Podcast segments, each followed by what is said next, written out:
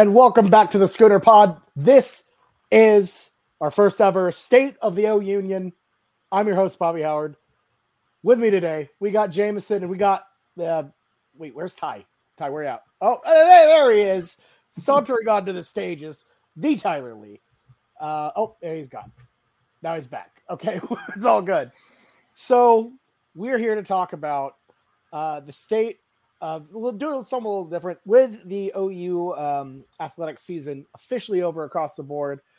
We're going to jump in and talk about the state of things uh, with the athletic program, the state of things with the fan base, and just an overall diagnostic of where OU athletics, where OU football is main, uh, mainly as well um, as we enter the next year. So, um, yeah, this should be an interesting one uh, for sure. Um, so I, I think kind of primarily the thing that started this off, uh, and I don't want to be too doom and gloomy, but like, what was going on with the College World Series? Um, I, I know we're not a big baseball school, but OU getting absolutely obliterated in Omaha by Ole Miss fan support uh, was was that was a little alarming. Was it alarming to Utah? Uh, no, first, that's not how you're supposed to start a state of the O Union. You're supposed to say if it's good or not. Uh, I will say, Sooner fans, Sooners everywhere, the state of the O Union is good.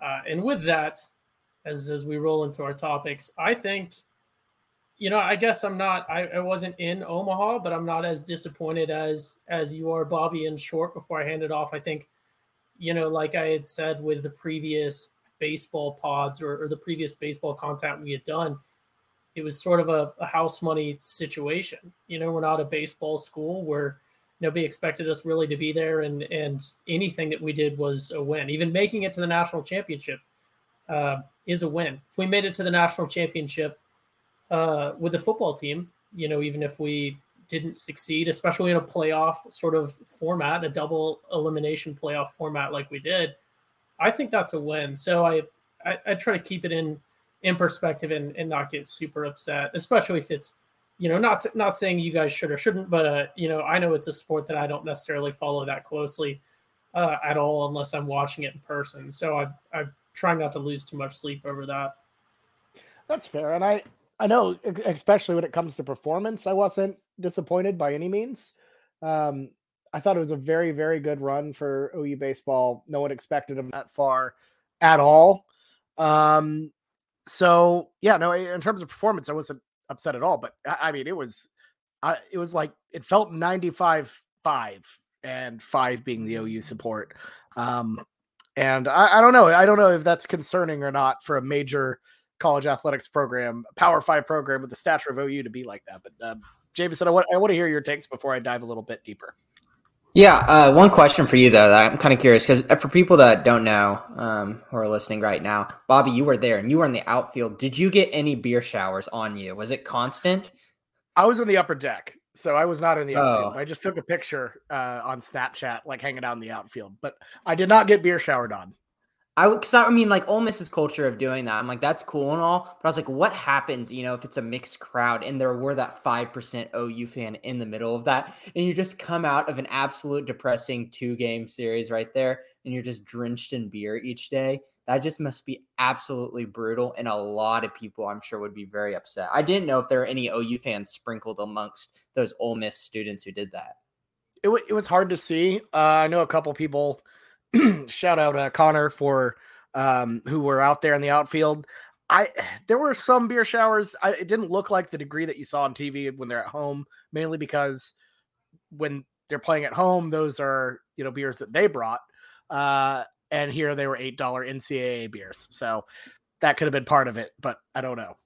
That's Ty? absolutely what I was. do have one one quick point before I let you guys continue to take it down the the crowd thing, and that's I think the SEC angle must be mentioned. We're still the outsiders there, and I'm sure that there were a fair bit, uh, not a super significant number, but a non, you know, a, a not not insignificant number of maybe LSU, Texas A&M fans, whatever else, who sort of did the Homer Simpson back into the bush and then came out in Ole Miss gear because they were already in Omaha for for the tournament. So I, I'm sure there were probably close to a few thousand for sure people there maybe not necessarily in the stadium, but in Omaha that that were probably a, a, fan of a different school that said I'm riding with the SEC here. So I saw a good amount of Longhorns walking around who were just there, and I'm like, y'all, yep, you, you got way too ambitious there, there, uh, cowpokes. But yeah, I, I don't know, man. Um, it was wild, and I gotta say, props to the Ole Miss fans. I thought they were super nice. Um, they they were really cool. You could tell this meant a lot to them um, after they won it, you know, because the whole week they were like, we never, nothing ever good happens to us, and we're just going to let everything, we're just going to blow it.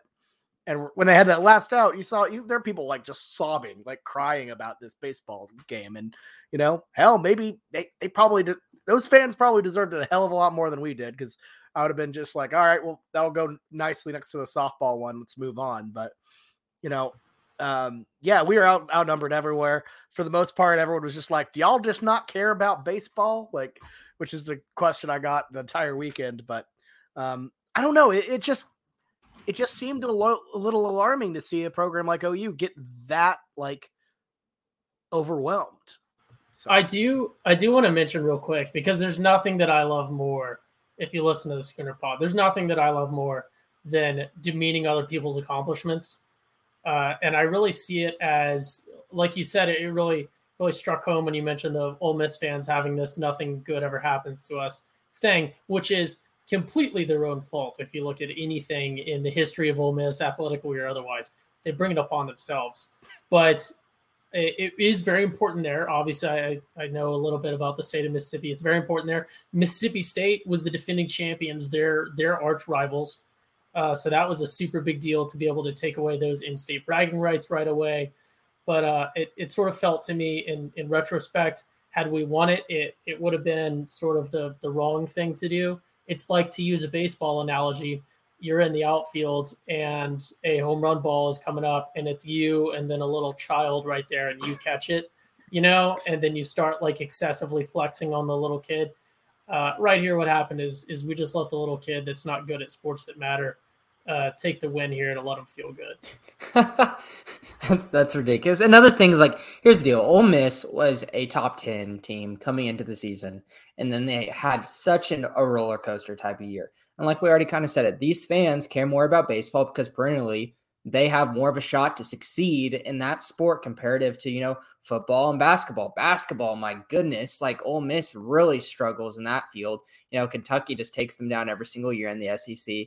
Um, but in and then in football, obviously we know what goes on there. But in baseball, like this is a team that's pretty good most years. And coming in top 10 and then going to the point where you're almost firing your coach because of how poor you did, get one of the last teams in into the tournament and then ended up being the national champion. Like, of course, this is going to mean a lot more to the fans than it does to OU fans because OU fans have this feeling in other sports, and we already saw it in softball. And, you know, we continuously have it in football, even though some fans may not think it, that we have a chance to succeed.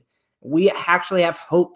Um, whenever a fan base doesn't have hope and then they get that option here in the College World Series, it's going to be a lot more, you know, meaningful to them. And that's why I think they travel better. And I still think even if they were a better football team and basketball team, they probably would have still traveled better just because the baseball team they care more about. But that's really what it is. If you have any chance to see a national championship for your team, it's probably going to come from baseball and one of the big three sports in football, basketball, and baseball. They're not going to have that chance in football and basketball. I can almost guarantee you that for the foreseeable future. While OU had pretty decent chances, you know, with Buddy Hield and the boys in basketball. And we had pretty good, decent chances with Kyler and Baker. And we can't even, I mean, Ole Miss can't even get close to saying that with either of their programs. Yeah, but I mean, like, think about the years where we had Buddy, you know, even some of the years where he had Trae, you know, where he was really good and lining it up. I feel like we struggled to fill the LNC even then. Yeah, yeah, that, that I mean that's true.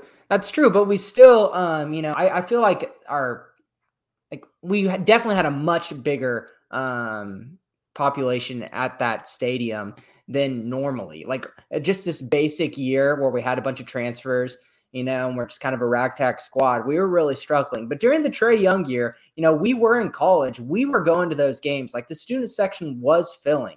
You know, the patrons was a little bit harder, but there definitely was a different energy in that stadium, even if it wasn't constantly filling every single time. Because I, w- I would like to say that a lot of people were going to those Buddy Hield games at the end. Do you remember how, like, you know, competitive it was to get into that Kansas game in the Buddy Hield era? But it's Kansas. Those are always crazy. Mm. I know, but still, Right. like, it's still a different vibe. Yeah.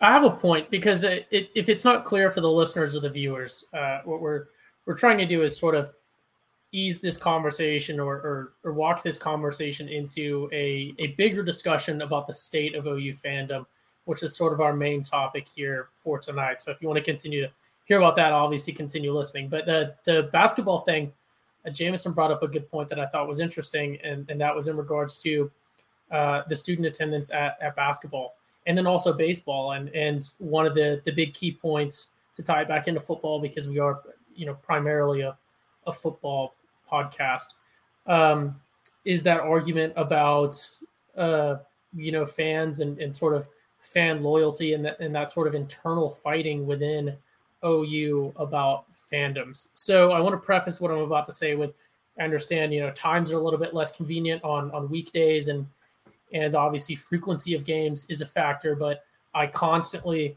you know whenever i can get in that that debate about regardless of how you think the students are acting at the games or what you feel about their attendance or or how long their attendance lasts at football games i will continue to forever die on the hill that if we're going to pretend that it's you know student athletes and university athletics and if we're going to keep that veil up then it's the students of the university that are you know should be above reproach and and what they're doing as fans. You know obviously we respect the alumni we respect the other fans or whatever but i think the students should be able to do whatever they want. And and i see a lot of people throughout the year you know taking those pictures of the student section going where are the students? Like why are the why aren't we selling these tickets? Which is a silly argument because it's it's supposed to say like oh if we sold these extra thousand tickets it would like massively drive down ticket prices. Uh, it wouldn't at all. If anything, because there's demand and wait lists in some cases, they might increase the price of tickets just because they can. But I'd never really see anyone, you know, the student section of basketball games is almost always very, very full. Uh, it it sells out for all of the big games. I can't think the last time I saw the LNC sold out. It must have been that um, Buddy Hield Kansas game uh, our freshman year, which would have been 2015 that was probably the last time that I remember seeing the LNC sold out. Obviously, I missed a little bit, but the student section is almost always at capacity or overflowing for big games, and always has. If you just look at a shot of the LNC, the student section for basketball games is always more full than anywhere else. Baseball games, you're lucky if you have a hundred to one ratio of regular people to students. It's almost all students at most of the games, the regular games, and it's just I, I, I want to take that time to champion the, the students as we dive into this deeper discussion about the state of OU fandom and say there's more sports out there than football. And I, I think it's a silly point when people start to argue that maybe the students aren't the best fans when I don't see a whole lot of other fans besides students at tennis, soccer, basketball, both genders. Gymnastics is a huge one with students, baseball, you know, all these things that we can continue to to touch on in addition to the football games yeah, for sure. And you know, I I think some of it. I think you're totally right with with basketball. The students are the best, most reliable uh, support with basketball, and we'll we'll dive into leaving games early later, probably at some point. But in terms of OU baseball home attendance, like you just have to look at it. This is this is an athletic department that moved the Texas series to a neutral site. Um, and then the rest of their Big 12 series were West Virginia, Baylor, um, and then I think that was actually it. Uh, I think they only had a four home series. Um, just taking a, a little bit of a look at the other like non-conference ones they did. They played, uh, I believe, a non-conference tournament in Dallas.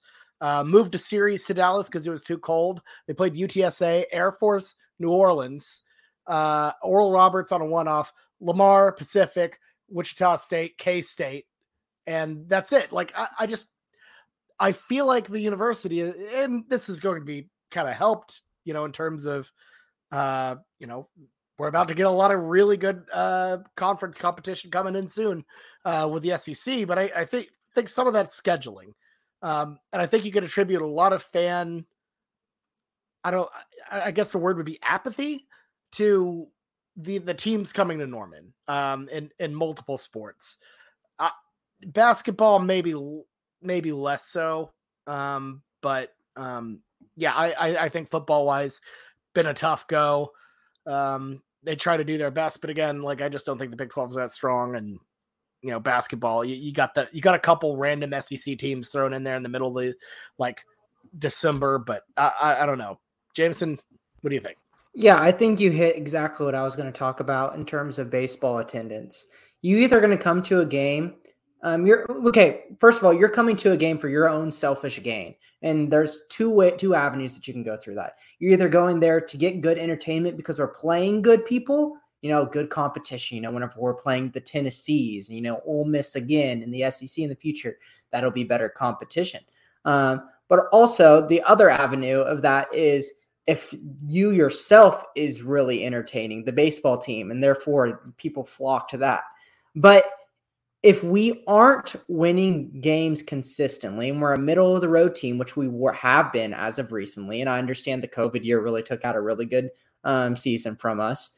And before the Big 12 tournament, we were a middle of the ground team. Um, you know, you can't blame fans in a culture of Oklahoma where we're primarily everything matters about football and basketball, and not many people really like watching baseball to get them to go watch those games if they're not, you know, really, really good and performing at a high level and people can hop on that bandwagon, or we're playing someone really fun that they want to go watch. You can't blame fans for not wanting to go to that just because they don't have to go to games just because they have to feel loyal to the university. So whenever it comes down to and this is kind of my state of the union in terms of um, baseball at OU. What I want to talk to with the fans is whenever we do end up being good and we are entertaining, we saw it this season in the postseason. A lot more fans flock to it because people like to see success and people like those happy stories.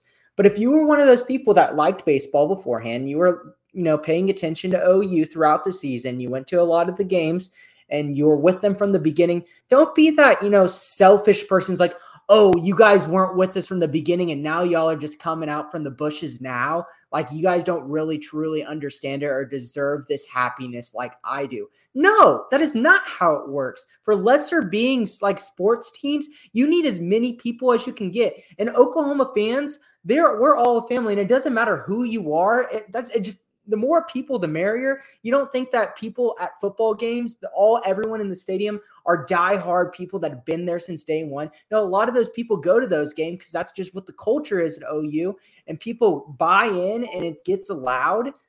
But at baseball, you know, you can't get there unless you create a good culture and like you are opening up to more fans to come in and have fun to hop on that bandwagon.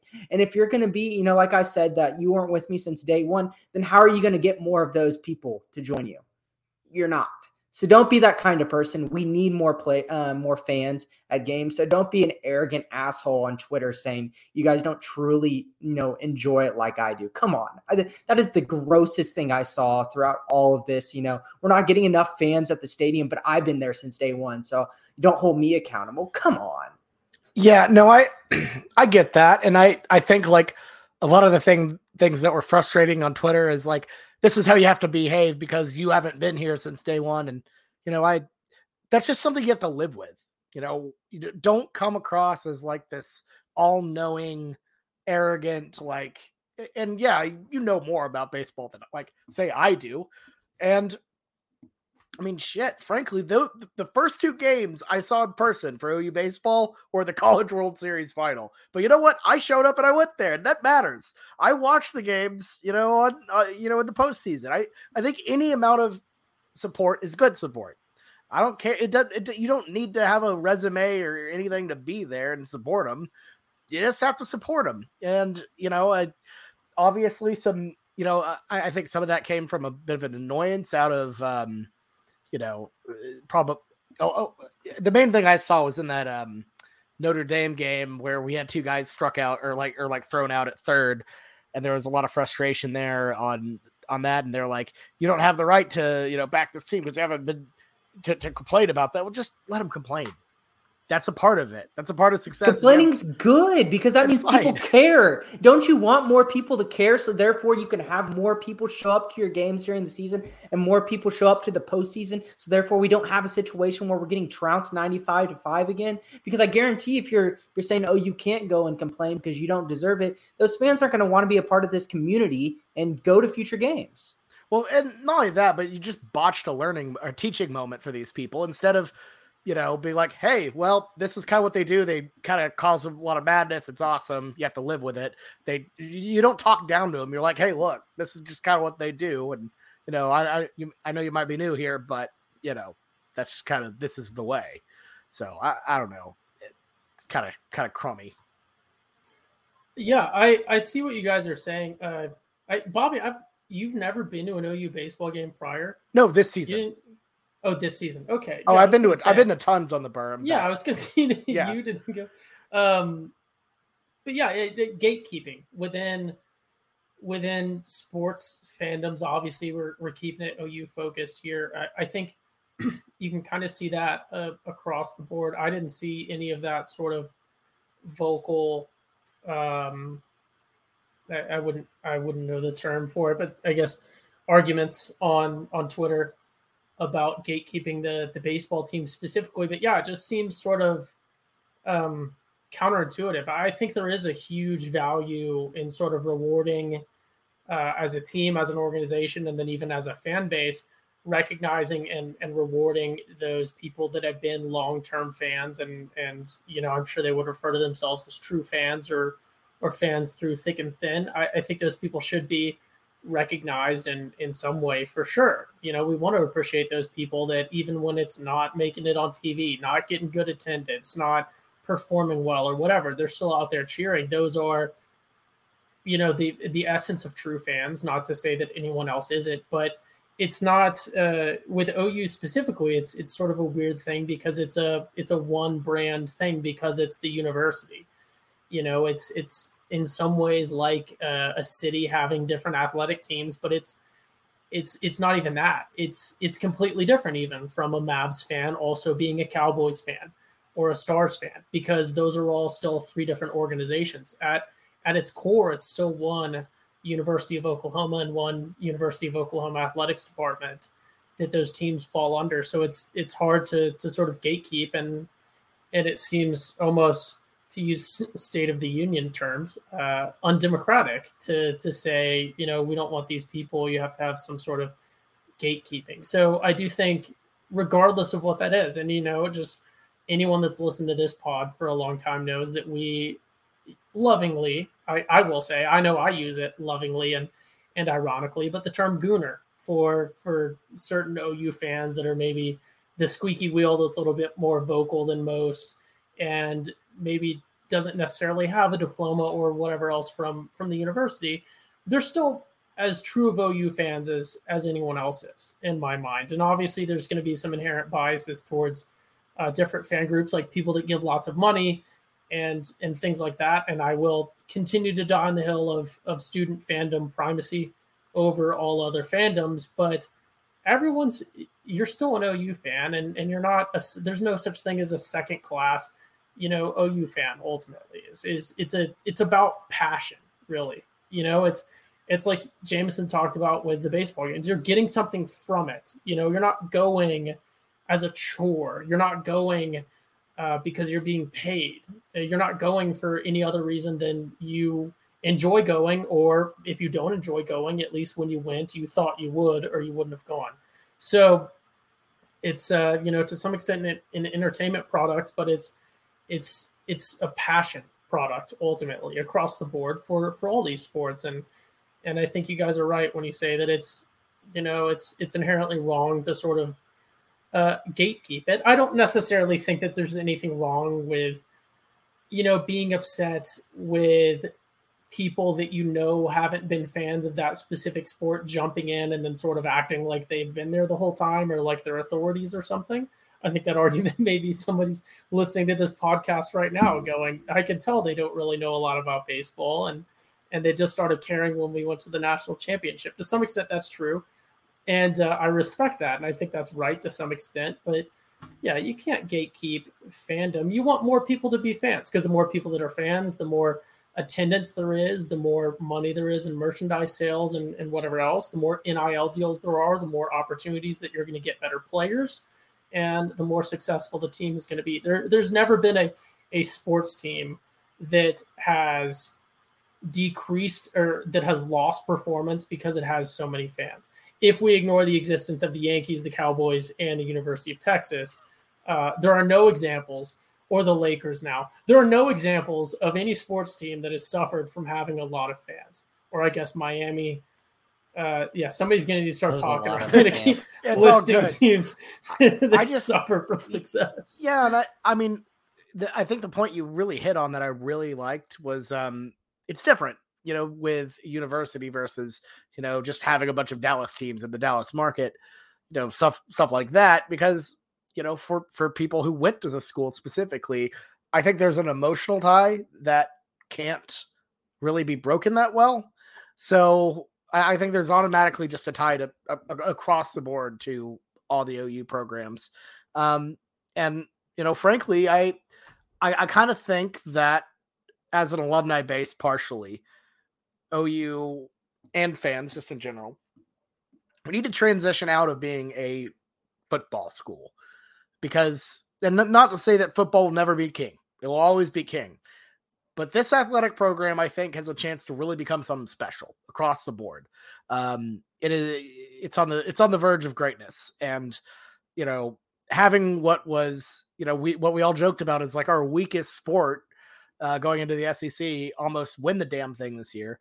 I, I I think as a whole we need to be a little bit better about supporting that, and you know, I I, I, I think like I I know what Jameson said. You know, we don't owe it to them.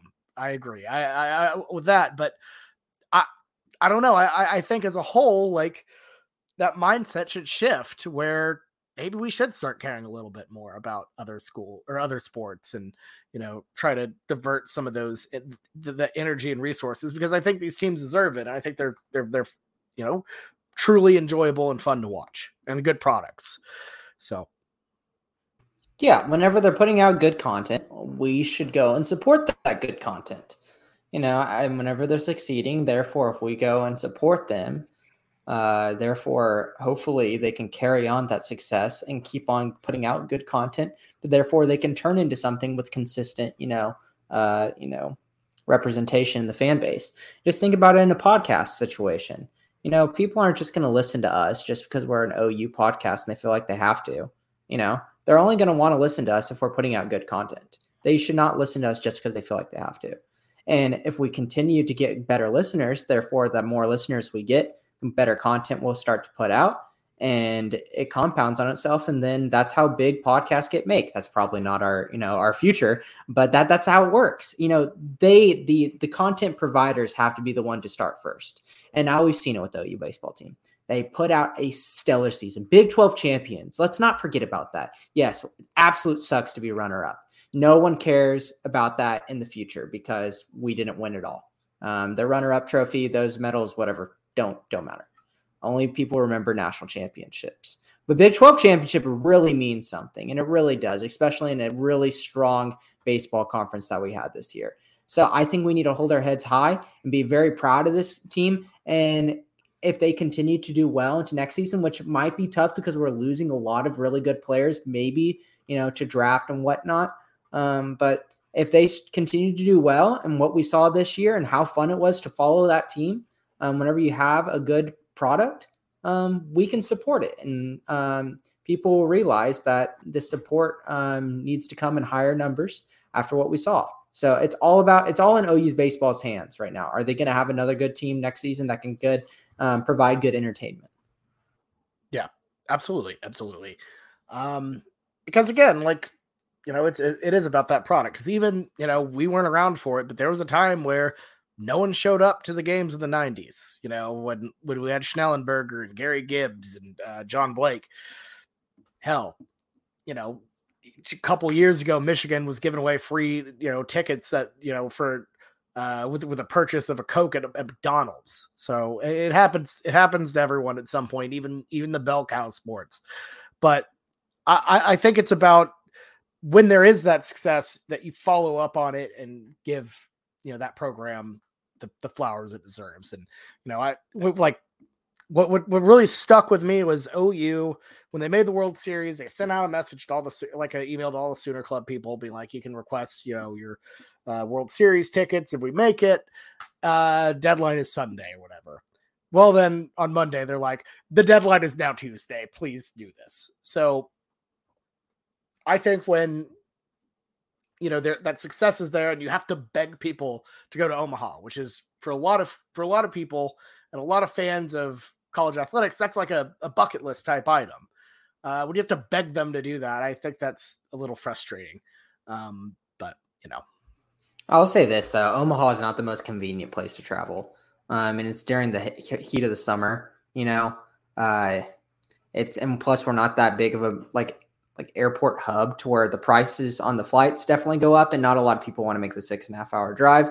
So I understand that. And I understand that, you know, Ole Miss has like similar problems with Mississippi, but you know, they have one of the few um, issues that we didn't have is they had a strong fan support coming in because they already had good content beforehand. Like I said, being the number nine or whatever, so um, team the nation in the preseason, they already had fans ready, like geared up. So what I'm trying to say is like, you know, I understand like people should be wanting to go to Omaha more, but for people that have a lot going on in their life, this isn't a quick trip um, to go to Omaha. You have to completely plan your whole weekend around it. And if you have one event in like a span of like four days, like with me, I couldn't go just because like my anniversary with Ashley was on um, Monday. They completely took me out of the whole World Series. And the week before was Father's Day.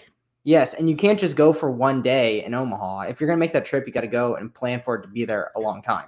And that's really hard for a lot of people, and especially a lot of Oklahoma fans. We already talked about it. You know, um, do not have your nine to five job that you can take PTO for. There's a lot of people that work harder jobs than that. Um, so it's very, very difficult. For sure, but those aren't uniquely OU problems. You know, A and M had a strong support. Notre Dame, Notre Dame doesn't count because they're everywhere. Well, A and M in Houston and Dallas Fort Worth airports had a lot more flights going to Omaha, direct flights that of you know going out of Dallas with American you know, you would have for American, I, you'd either have to fly through Chicago or DFW to get up to. But I mean, um, we're we're also talking about Auburn, Ole Miss. You know, like uh, sure, yeah, you can talk about Dallas or like DFW and uh, you know the two, uh, well, really four airports between those two cities. Don't get me wrong, but you know, I just just a little tricky. You know, um, I don't know. Uh, it, it, it's clearly about. We, it's clearly yeah. about buy-in, and it, we definitely, we definitely do not have enough buy-in. That's for sure. I'm just saying there are some excuses. If you look at the top ten uh, of college baseball attendances, it's like Ole Miss was three, Texas A&M was five, Texas was somewhere around seven. It's because they have those cultures built up, and mm-hmm. you know some of that falls on OU for you know you have to put out that product as a whole experience, and when the best part of a ball game going to going to an OU game is literally sitting outside of the ballpark. That's something to be said. Well, and I think I think earlier on the podcast, um, actually, real quick, let me let me throw one quick point out there. I think OU, assuming OKC, you know, to borrow a term that economists use, uh, assuming Oklahoma City Metro, uh, flying to Omaha, if you were looking at a, a time analysis and, and then even potentially a and overall cost analysis becomes a very equal proposition with driving because like we said six and a half seven hour drive uh, maybe even eight if you're a you know a big i want to take stops it was type person but yeah but the, but the drive up there is potentially a faster way to get there than flying if you account for driving to the airport going through security waiting boarding your plane going to your connector at most probably dallas uh, because it would be cheaper, uh, I presume, assuming American, another econ- economist term, um, or, or, whatever else, to get to Omaha.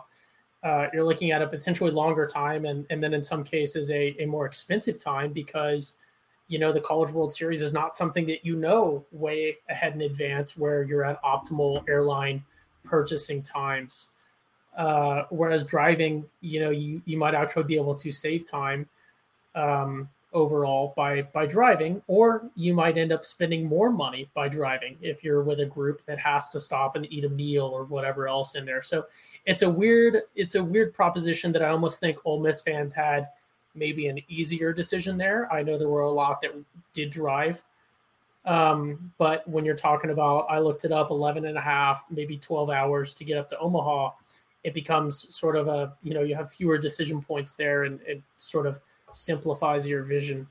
Um, gosh, I, I didn't talk myself out of what I was going to say. Oh, another th- uh, my my main point though was uh, not I, I don't want to say excuses for the fan base not showing up because that makes it feel like you know everyone should have this guilt and as as if they did something wrong. Obviously, we want people to go support in person, but I, I don't want to guilt anyone that, that didn't go. Obviously, I didn't go. Um, but I, I don't want to say that someone did something wrong by making a decision not to go. Uh, you know, it, it wasn't a matter of, oh, had people shown up, we would have won. It's, I think Ole Miss was going to win either way, but uh, we were the underdog. We were the Cinderella story of the College World Series, you know, and that's a that's a very difficult decision to make. That I think Ole Miss fans also had easier, especially when they saw they were going to play us. I know from from my social media, uh, knowing a lot of people that are Ole Miss fans, and and from Mississippi, as soon as they saw they were playing us, they were like, "Oh, we're winning the Natty. Let's go." It would be like if some weird college football playoff scenario occurred and OU ended up in the brackets playing someone like UCF or something, or or OU ended up in the brackets yeah, playing like Bama, yeah. and then UCF won the other side of the bracket.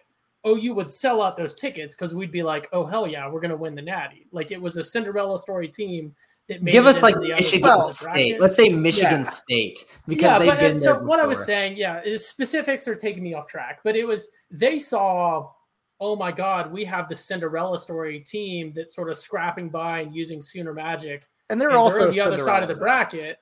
And well, but no, like you said, they were top ten coming in. We were unranked. Coming top ten t- fan support. They were the last team in the in the top in the ten Series. in the preseason polls. Too. No, coming into the yeah, season. In preseason, you're right. Yeah, I understand we were both bottom seeds coming into the bracket, but they're a fundamentally really good team that is perennial or perennially competitive. That you know had some missteps, but then brought it back together. Whereas sure. OU was sort of a team that like we're never we're never known for. What I'm saying is I think it was a much easier decision for them. So I, I, I do want to say that was definitely a, a factor as well. But you know, it is also an SEC thing. It's also a, a Southern thing. Is is they care about all of their sports equally, and I think that's something that we sort of saw a taste of here. Uh, because we paid attention to a non-football sport and we're going to start to see a lot more in whatever year we go i guess 2025 now is they're showing up for everything yeah and i think that's kind of the point of yeah, I think that's a very important thing to say because the point of this show, uh, this pod specifically, is to be like, hey, we need to get towards that. Um, and you know, I I have no, my my issue with the College World Series turnout wasn't that you know Ole Miss beat us. It's the fact that it was like it was as bad as it was. It was the fact that it was just. I mean, it was a it was a beatdown, y'all. It was you ran into an OU fan and you're like, I, I, I it's so good to see another OU fan. I feel like I've I feel like I saw a better percentage at in Columbus for OU Ohio State, for example. Literally every other road game I've been to, I have never felt more like th- we're just rolling by ourselves than at this one. Um, and that's you know, uh, Ty's right that people have different reasons, different w- ways for it. It's just the, the degree of how um you know uh, of how badly it how bad it was was uh, a bit jarring. But i got okay let, let, let so we've we've we've complained about things but let's let's uh, let's talk about solutions. How can ou as a fan base get get sec ready in a way? How can we kind of beef up you know the the support all of that um that goes for both the fans and the university because you have to put out a good product. So um let's start like basketball wise jameson uh is there any way we can build a good culture at the Lloyd Noble Center, or do you think you just have to totally tear that thing down and reset? I, I, think you can continue at Lloyd Noble. Uh, we've kind of talked about in the past. I don't know how much moving it over to you know Robinson, whatever, over close like Torchy's and whatnot. Isn't that kind of what we were thinking about for the other stadium? Um, Blazer, Blazers ice rink. no, At least we'd be able to sell it out. We'd be able to sell it out, you know. So there's uh, that. My, my thing is, I've already I've said it. I'll probably say it for the third or fourth time this this show. Here's here's how you like move towards success, and always, you know, every once in a while, no matter what kind of team you are, um, and how good you are in the past years, there's always going to be a couple like seasons where you get a really good team and things end up doing well. And we just saw that with baseball. Let's just talk about basketball. And we saw it with Buddy Hield and Cousins and then um, Trae Young we start doing really well. We get success, so therefore the fans come. The fans come, that means more money.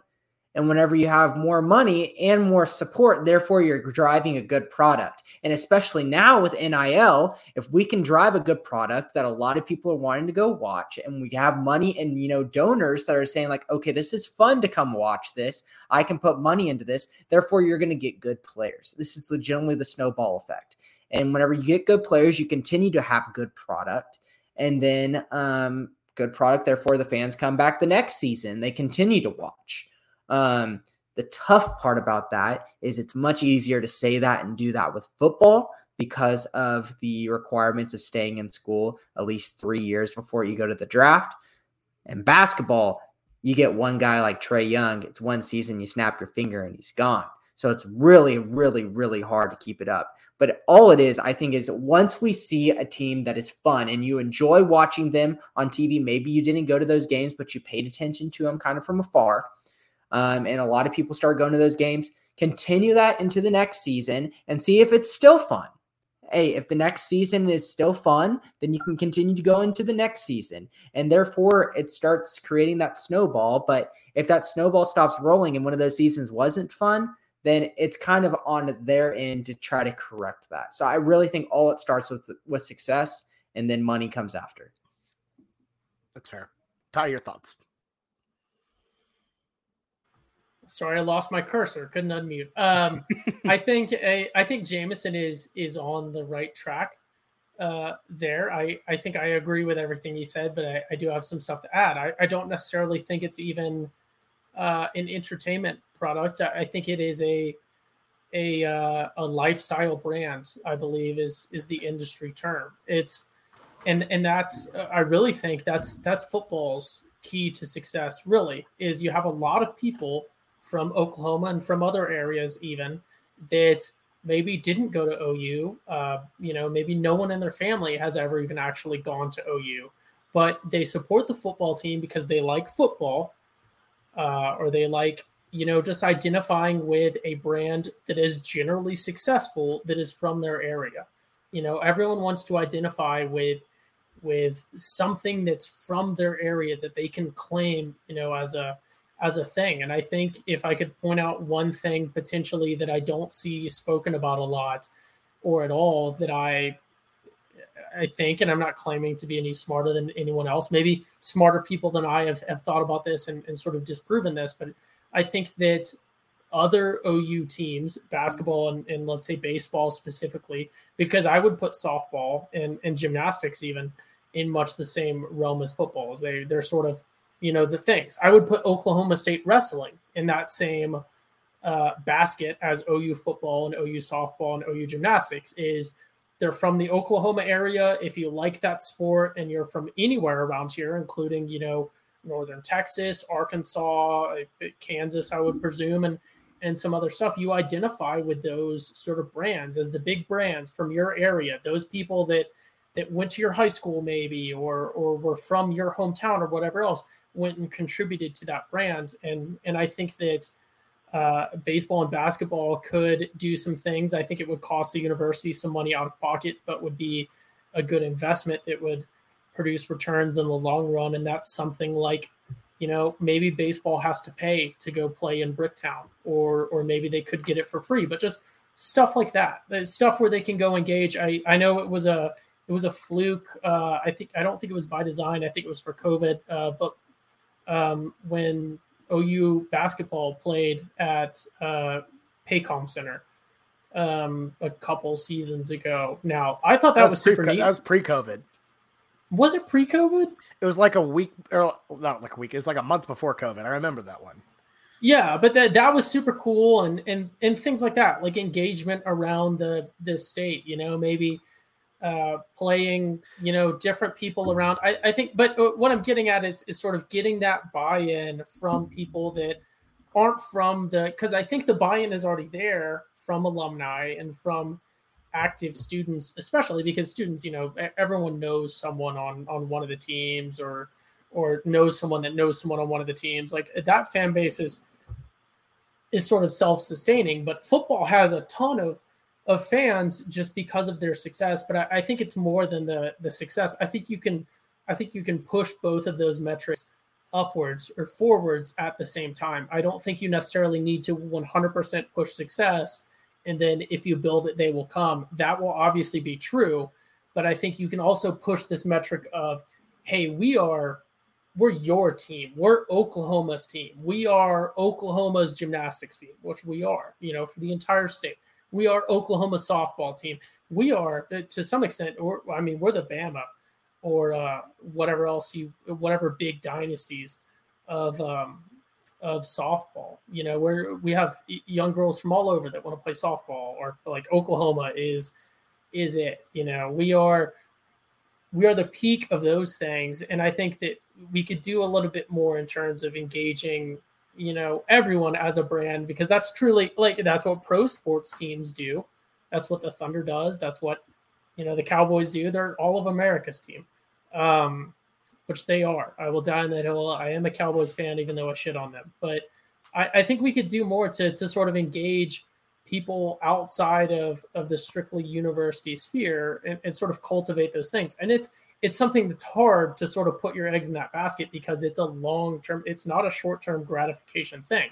You know, it's I want to. It's it's like a Baker Mayfield thing. You know, yeah. there there was a Heisman and a playoff run that obviously went bad, but that was cultivated and, and that came to fruition in 2017 that was cultivated 20 years prior with him growing up and being like oh i want to be an oklahoma fan because he went to tech and then left tech could have gone you know pretty much anywhere and, and did what he did and he said no i'm an oklahoma fan i want to go there that was a 20 year you know long-term investment uh, that no one, you know, no one would have guessed paid off that, that ended up paying off it, massive dividends for OU. And, and that's the kind of thing that I think you know, start investing in it now.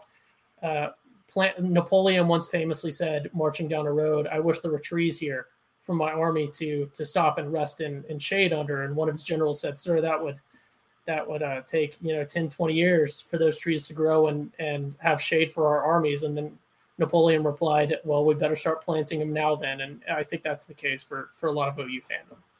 Yeah. And I think, you know, d- definitely culture wise, but I feel like yeah, I agree. You you you, you got to keep that brand going, and I think it's strong. And I, I will say, partially some of that, you know, um, Napoleon's concern about the uh, you know lack of of structure along those roads. Um, I kind of think that it's an infrastructure thing as well at OU, um, because like let's throw Memorial Stadium out the window here.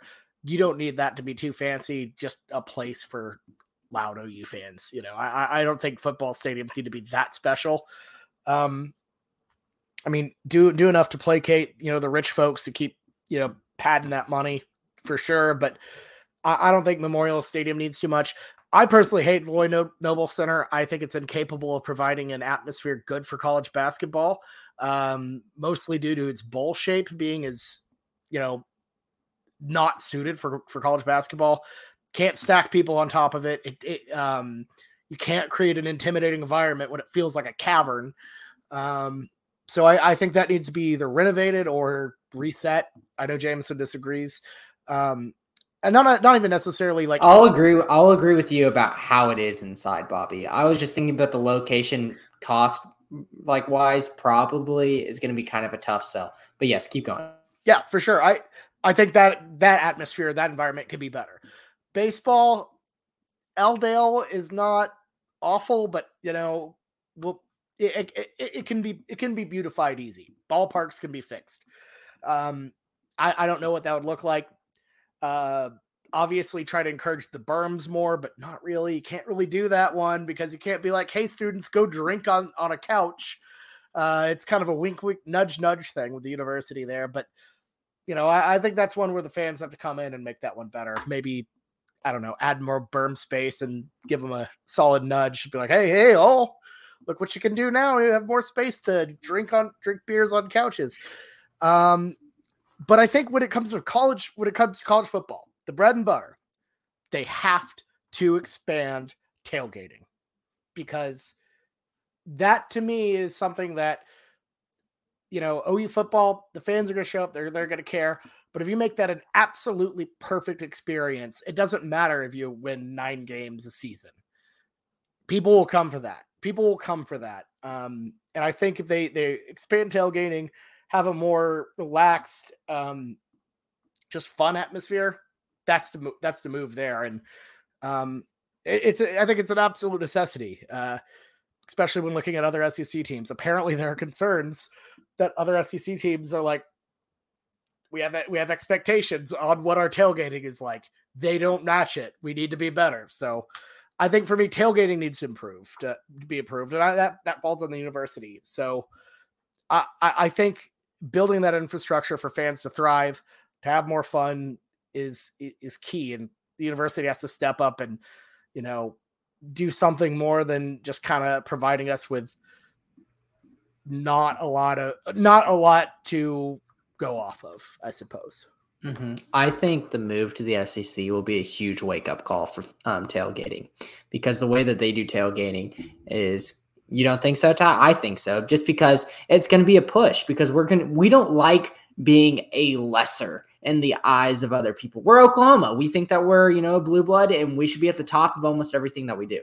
Um, if we're at the bottom of tailgating, I understand that's not like the highest thought, um, you know, in terms of like, you know, the collards um, thing and, you know, the, the athletic department thinking about how they can improve their product. Uh, but when we get there and we're getting outdone by away teams when we play like an Ole Miss, but we still win those games by like 30 plus, I think that's going to show something. So I, I would like to think optimistically that the that whenever we move to the SEC, we'll adopt more of an SEC style. While we're in the Big 12, we really don't have to as much. Um, but um, I agree with you, Bobby. There's definitely some changes needed to be had. DeMarco Murray uh, tweeted out a Yamaha. Did you see that? A Yamaha. Yeah, that was. what? Uh, he, he, tweeted out Yamaha 15 minutes ago. I, I have no idea what he that probably means. just um, bought a motorcycle and or a musical jet instrument. ski or a jet ski or a jet, probably it, a jet ski. It's yeah, a jet. So so or right maybe, now maybe it's a musical. Daylan Smothers is a guy that we're like going after. Um, I know Demarco said like let him know where home is, Boomer, as like a tweet. Um, and he I think he like announced that he's down to like his final four, I believe, in a recent tweet. Um, and it's like a big race between us and Florida State. But this is another four-star running back guy that would kind of close out um, our class. So I'm guessing where he's just trying to accumulate hype. Um, but that's going to be a close, close race, and we'll have more in the future on some recruiting corners because there's a lot to be had. But in the State of the OUnion, there's so much dense content here that I don't know if we could add any more for y'all. Um, but I, I, I, Ty, Ty, do you not think in terms of tailgating, once we get to the SEC, we'll almost acclimate and what is, what is the word I'm looking for? It's like whenever you, you know, I'm like a chameleon. I change to my environment. Assimilate um, would when, be the sort of assimilate. Assimilate's yeah. a good one. Assimilate. That's what I'm looking for. Yeah. Uh, Camouflage. So I, no, I don't. I don't. I agree that we would assimilate. Uh, what I was shaking my head no to, um, and, and let me preface this for the listeners. I have experienced um, uh, let me think. So I've experienced I, have experienced both Mississippi schools. Uh, I've experienced Mississippi State at sort of any time of game, including their homecoming, which is a big uh, tailgating one for them, and then also Ole Miss in Oxford, the Grove, what is sort of universally acknowledged as the best tailgating experience. And I've sort of alluded to it on the podcast before. I, I don't think that there is any sort of special sauce there that is any more or less than what Oklahoma has. I, I think there is um, there's a big sort of universal buy-in within Mississippi.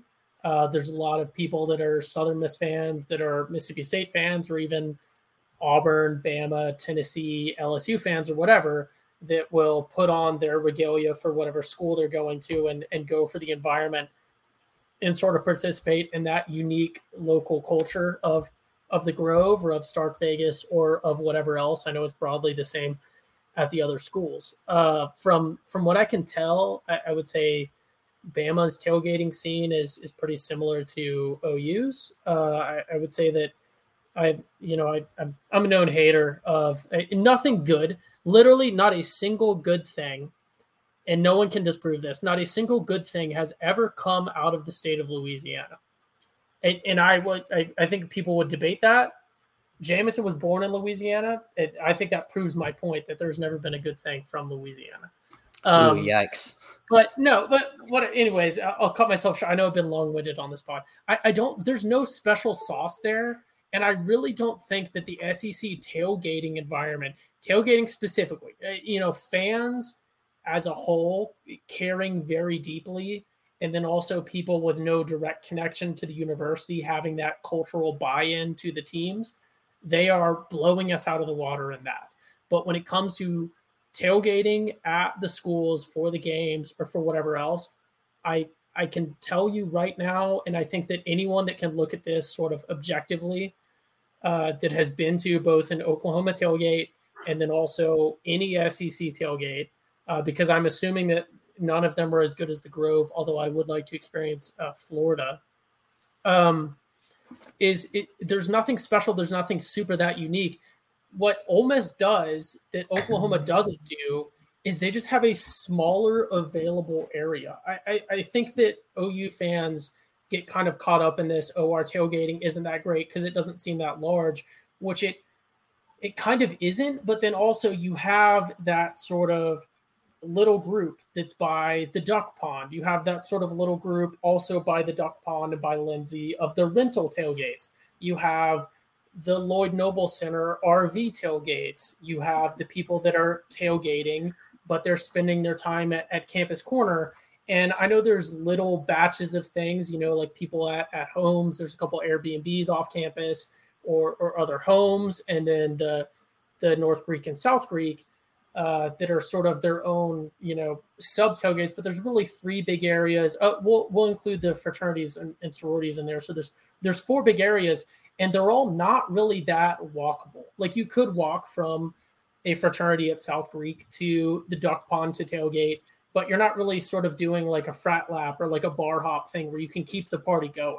Like you're if you are you if you go to tailgate somewhere at OU, you are committed to that spot, and then you're going to the game because they're not accessible. They're not all in one area. What Ole Miss does, what a lot of the SEC does, is they just don't have, you know, five, ten different areas where people are having to tailgate. They just have it all sort of, you know, restricted or structured into one area, and then it's a much better atmosphere.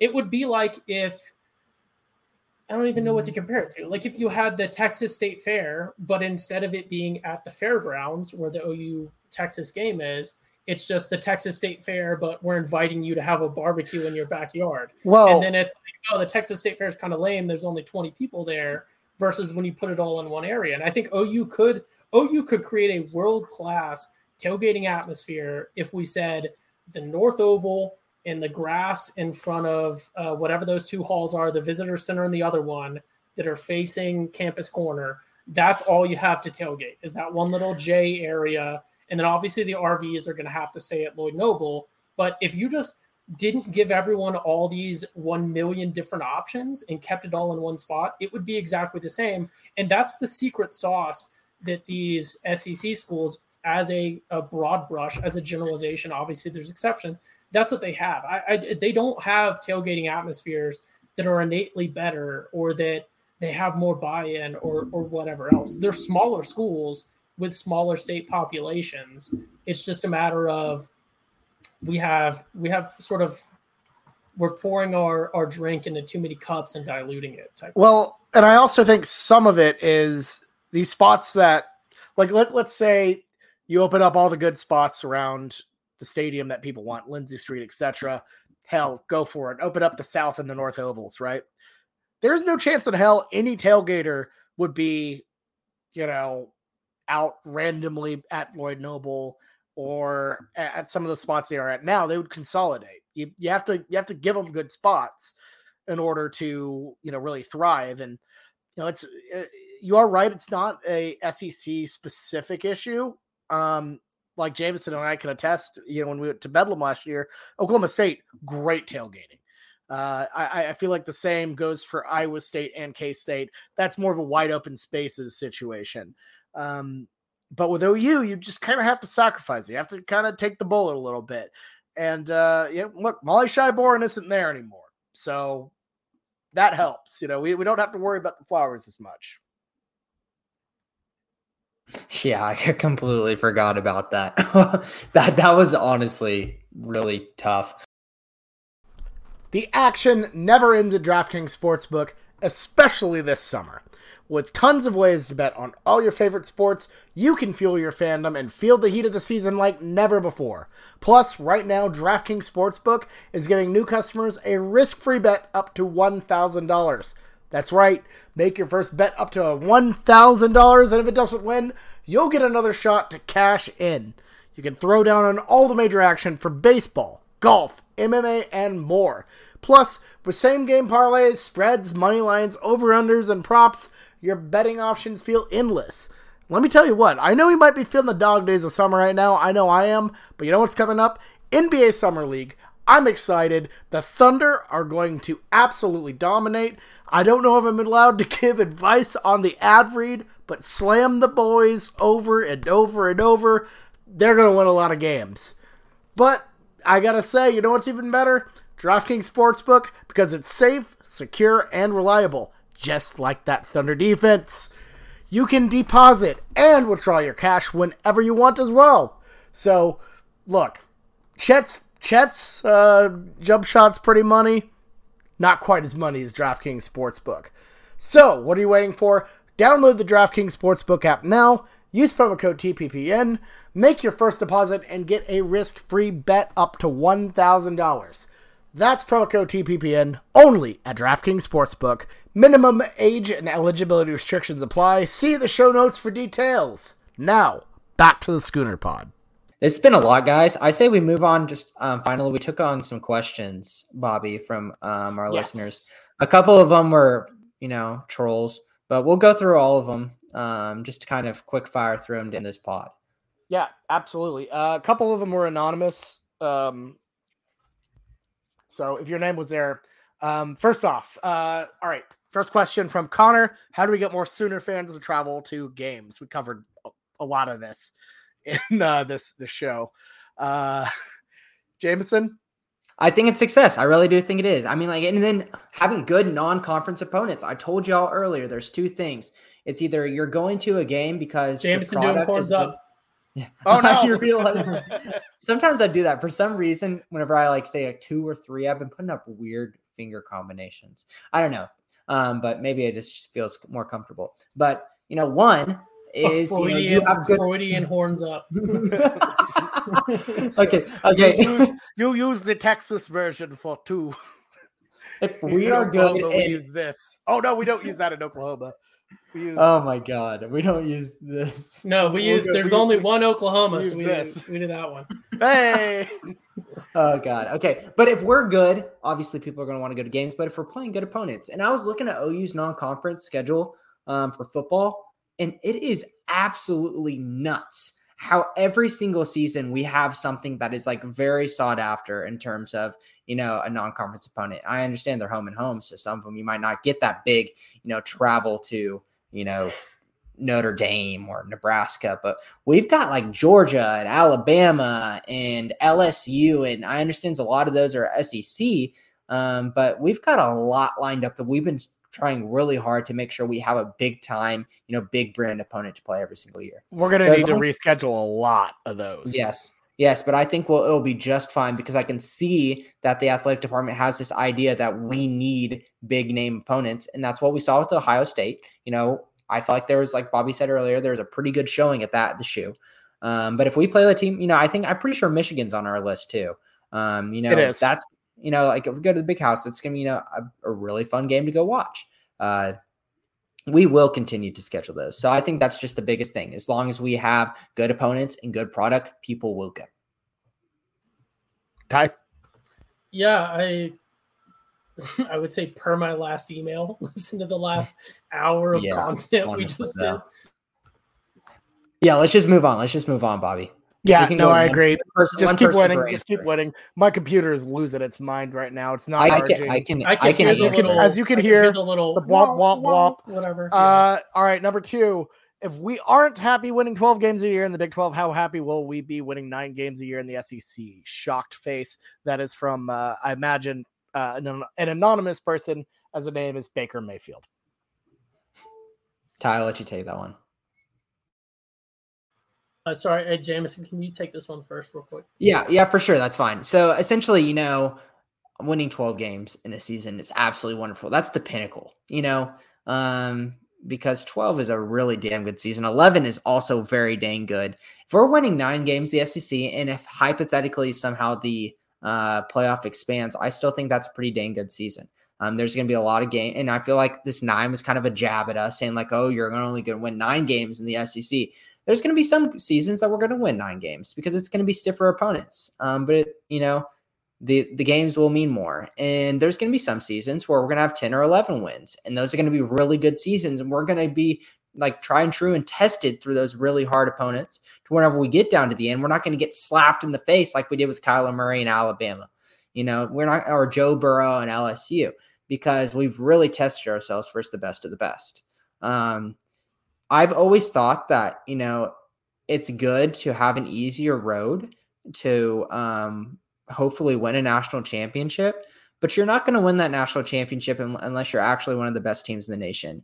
And unless you're one of the best teams in the nation, you're not going to do well in the SEC. But if you are, you're going to do well in the SEC and you're going to make it to the end. We've seen it even with Alabama, who loses games on flukes throughout the season. They find themselves in the playoffs and they sometimes they do really well and end up winning. Um, you know, that's just how it's going to be. So if we're playing better opponents and we're not winning as many games, um, we're going to continue to get better. And there's going to be some games and some seasons where we'll do well and we'll get out of that mess. But it's not as clear and simple as we're going to only win nine games every single season. That's just that's just foolish. Jameson, did you say it'll just mean more? Yes, I did say that. I hate it because there's so many times where I try to like actually not use that um saying. I'm like, is there another way I can say this so I don't continue to say it? But I feel like it just legitimately fits in so many um like you know conversations about the SEC. Jameson, lean into the troll. Lean into it. it's it, but it's true. I mean, it, it's really what it is. It's I, if we win nine games some seasons, so be it. We at least we tried our hardest versus some of the best opponents, and I think nine games um, winning in that conference is going to be really good. Um, you cannot win every single season, and it's going to feel a little bit better that we, we had that opportunity rather than you know 11, 12 games, then we just get slapped in the playoffs. I, I think the fact that the games that we're playing are going to like they're they're, they're going Say to have it, higher they're going to mean more. they're going to have higher stakes. Uh, so maybe one could say they would just mean more, but I, I'm going to say like when that includes when you lose, then you're like, well, they didn't blow it; they just were outmatched. I, I don't feel like they felt like that against OSU or Baylor. They felt like they just could have done more. So when you have better competition and you fall falter against them, then you're not really like blowing it on or blaming it on OU blowing it. I think that helps. Um, I, I think the the higher level of competition will will help. And you know, let's say they do win the SEC some some year, that is going to be one of the most hype this fan base has been probably since the 2000 national title. So um, yeah, it'll be really good stuff. Ty, your thoughts? Yeah, I think that when we're looking at at OU and in the Big 12, and are we happy winning only 12 games this season, and are we going to be happier in the SEC? Something that comes to mind is the game's not worth playing if your opponent's programmed to lose, and winning doesn't mean anything unless someone else loses. And and one thing that I've noticed being in the Big 12 is this whole world is a story, and I've read every page except for the last one, and I need to find out how it ends. I want to know what this all means, and I know that the SEC is a maze, and I'm trying to find the entrance to that maze. And I know that what what the college football world really, what this whole world was needing was a true villain. Hence my humble contribution. Man, you're just obsessed with the man in black recently. He is an OU alumni. He is an OU alum that is relevant to the podcast. Uh, that actually was very good, Ty. I really compilation of quotes that I've been waiting to use uh, from from Westworld. So no free ads, but don't watch it because it doesn't even make sense anymore. Okay, I I, I wasn't sure if that was, From, but I think they fit. I think they all fit.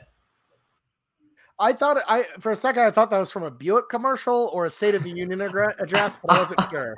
I was for one second I was like, this could be Matthew McConaughey. This really could because maybe my horns up just tipped something in him. I can't do the, the voice. Yeah, I, I, and and, the, and then you got any of the voices. So. And then and then you gave me the maze, and I was like, obviously that's that's the man in black. That's so it's that's funny definitely... is is everything prior to the maze was actually a direct quote, but I knew that probably no one would get it, so I had to sort of ad lib the maze and the villain part.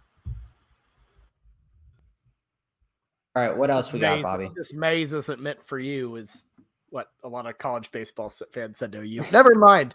All right, this next one is from another anonymous because their name is Sam Bradford. How do you pronounce? Okay, I think a, a, very specific dig at potentially me. It says, how do you pronounce Vent, Brent Venables' name? And they spelled it Venerables. I accidentally have been pronouncing his last name Venerables on accident. It slips out. When I, I haven't even noticed this. It, it, I feel like it slipped a couple times. I don't know if I do it on purpose or, or what, but growing up, I always said Venerables. It is very clearly Brent Venables, but I, I definitely, definitely screw that up a couple times. Any more digs at Bobby in here? I, I do want to say uh, real quick on that question. I don't have an answer. Uh, but I did see the the text transcription of the question, and I want to thank whoever asked that question. Uh, I guess they gave us our their first and last name. Sam Bradford is a fan of the pod, but shout out to the the proper grammar and punctuation in that question. Not a lot of people would get that apostrophe right.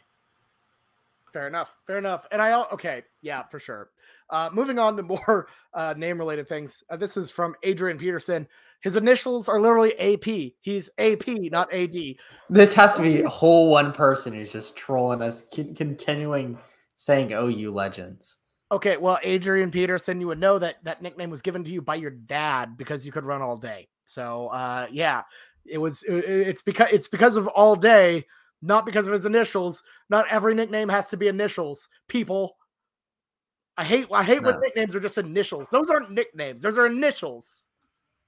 Yeah, it's just people that don't understand. I, I mean, we get mad as a fan base when people call AD AP. That's just because they don't know. They don't know. And they get confused. Colin Cowherd does it all the time. You know, he just doesn't know. And you're just going to be like, oh, bless their heart kind of moment. They just don't understand. And don't get mad at them because they're not doing it on purpose. It just shows their lack of intelligence of the subject matter. Yeah, uh, for sure. I, I do want to point out on this one, very niche joke. Uh, but it's not AD anymore. It's a, we actually say CE. Uh, pause. I, I don't. Do you guys see that he? I, I don't know until until someone gets that. You see that he's gonna um box like was it Le'Veon Bell or something? Oh no. uh, that's actually going to be very scary. Whoever would fight Adrian Peterson in a boxing ring, I would be so scared because he has been known to throw some hands. So, um, his handshakes, like, handshakes are legendary alone. So mm-hmm. I wouldn't want to get hit with one of those. Uh, okay. Moving on, Spencer Sanders just says uh, uh, 37 to 33. That doesn't matter to me anymore. Lincoln Riley's gone. He threw the game. We don't care about that. that and I will say that, that that's kind of what makes that Bedlam so funny is that none of us cared almost immediately afterwards. They're, they're, they're, one of their biggest wins in program history got immediately overshadowed by an OU news story, even though it was OU in pain. We got anything else, Bobby, or do we want to keep on appeasing the trolls? We've been kind of okay, long. Yeah, yeah, like... we'll, we'll, stop feeding the trolls. We got a good one from our our great great friend of the pod, uh, Michael Whit, uh, Whitman at it's Litman. Who is their biggest antagonist, not rival, this coming year? For example, like Mario has Wario, Texas has Kansas. who does OU have as their uh, biggest kind of antagonist? I still think that rival and antagonist really go hand in hand because, like, we don't have that embarrassing moment, you know, that Texas had with Kansas. You know, that monkey on their back almost. Um, the antagonist is is we know that Texas is starting to recruit better, and that's scary. I understand we play it down a lot as a fan base, saying, you know, okay, they get all these really good players, and time and time again, they just screw it up. You know, their five and seven is going to be a six and six. But, you know, getting Arch Manning, even if you guys don't think this guy is, you know, all that he's put out to be, maybe he's just number one player in the nation because he has that Manning name and it overhyped him a little bit. Still, hype is a big deal, and it's going to be very, very hard beating this Texas team in the future. So, so, I'm honestly scared. They are legitimately, I think, like, you know, like the evil villain versus us in our journey because we're moving towards, you know, the SEC, us and them by ourselves. We're the two new kids coming to that school. And I would like to be the more popular of the two kids. And if Texas comes out on top and is more popular than us, and you know, in terms of football, that's not going to look good for us. So, yeah, well, yeah, obviously Texas is our biggest rival. They're our biggest villain. Um, they're our Bowser.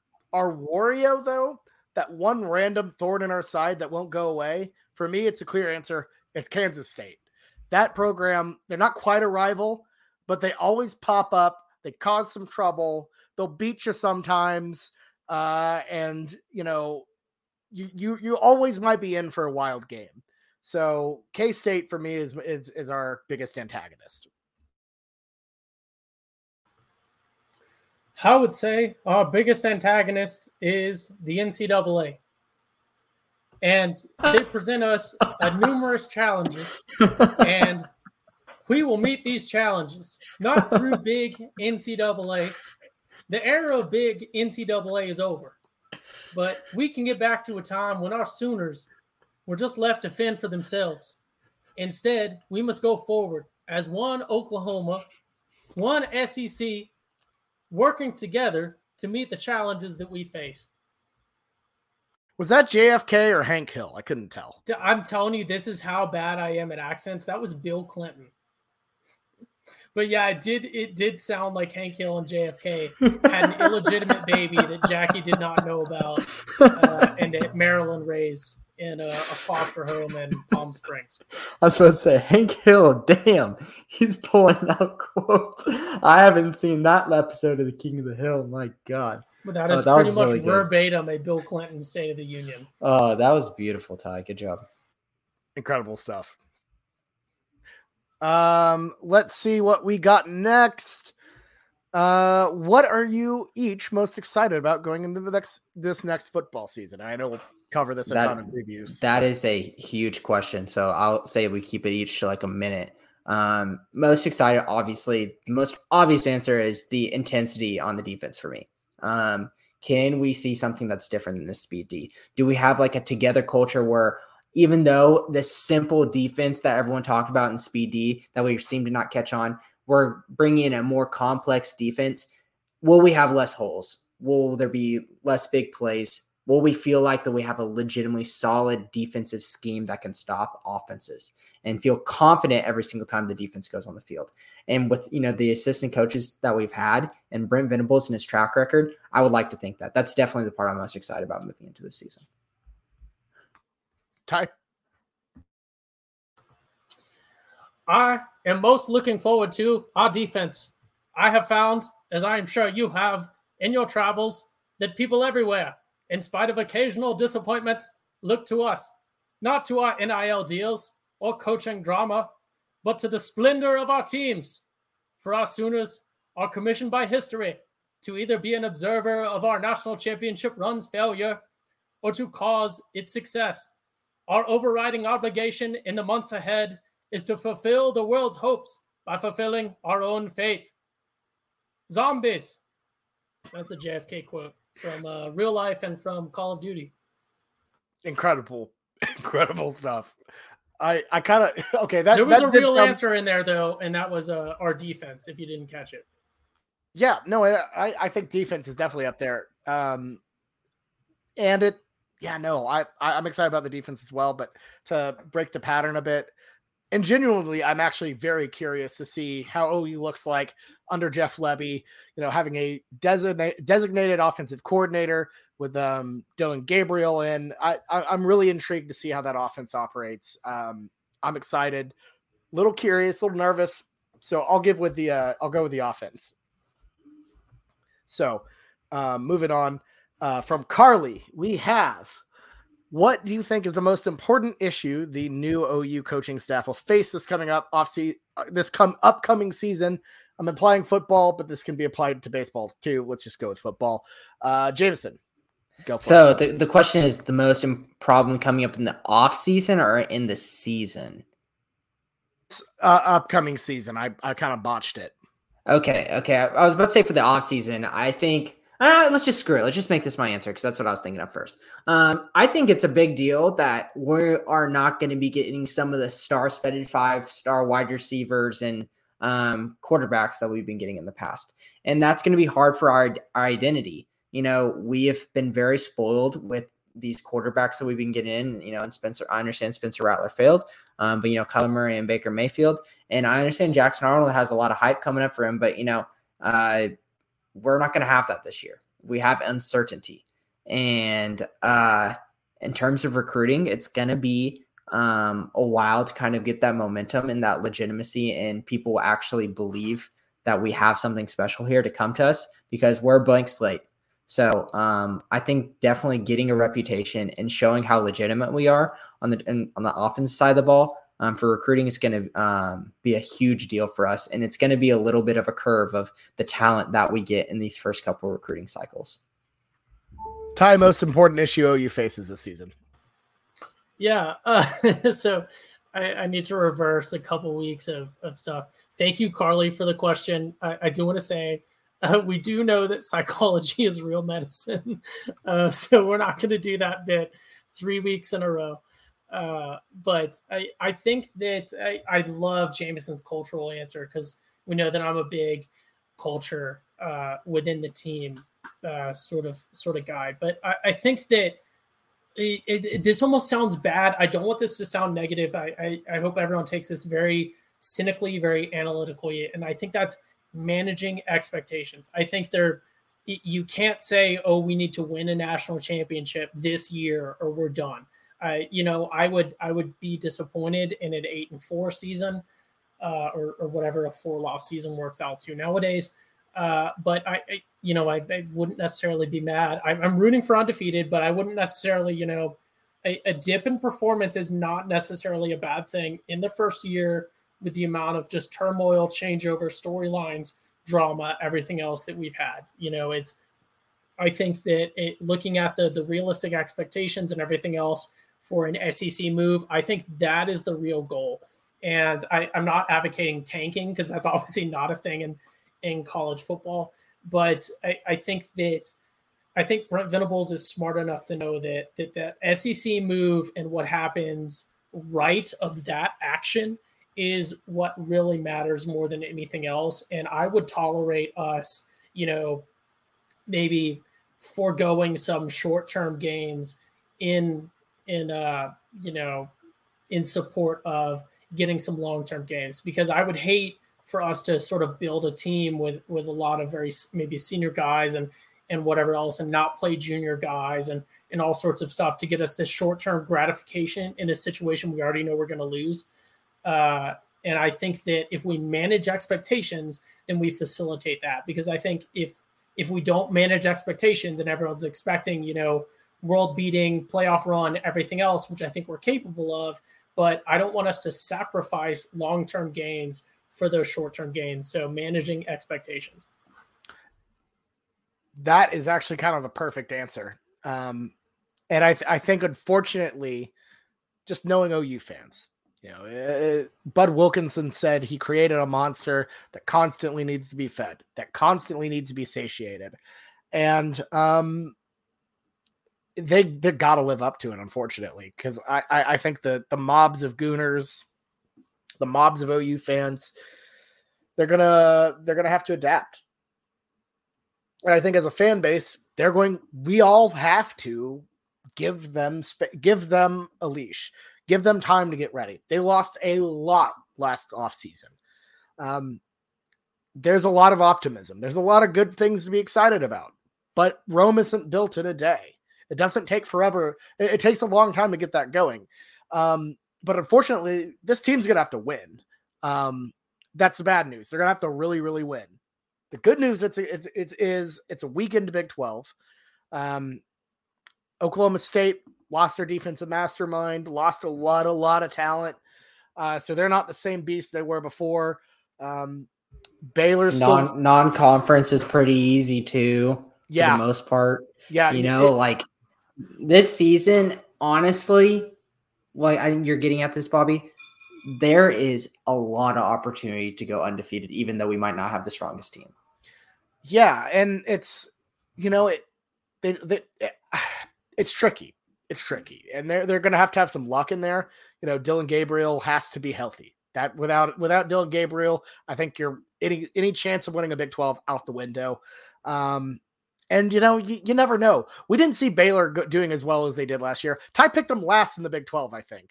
Um, Who who would have done that? who, which they were, which they were, right? Okay, they won out. the conference. Okay, no, okay, and that was Bobby. I, Jameson will agree with me here. Inherently unscientific. We had a sample size of one with last season.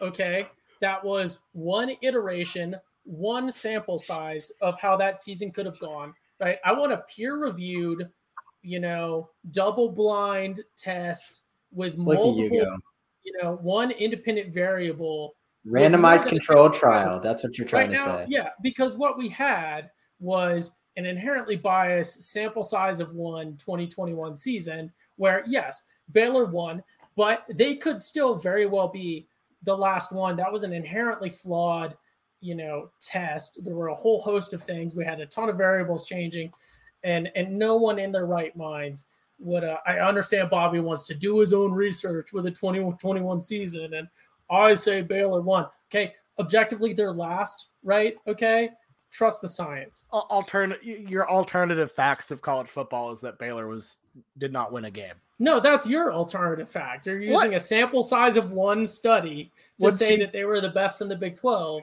when everyone knows that they were last. Theoretically, of course, you're right.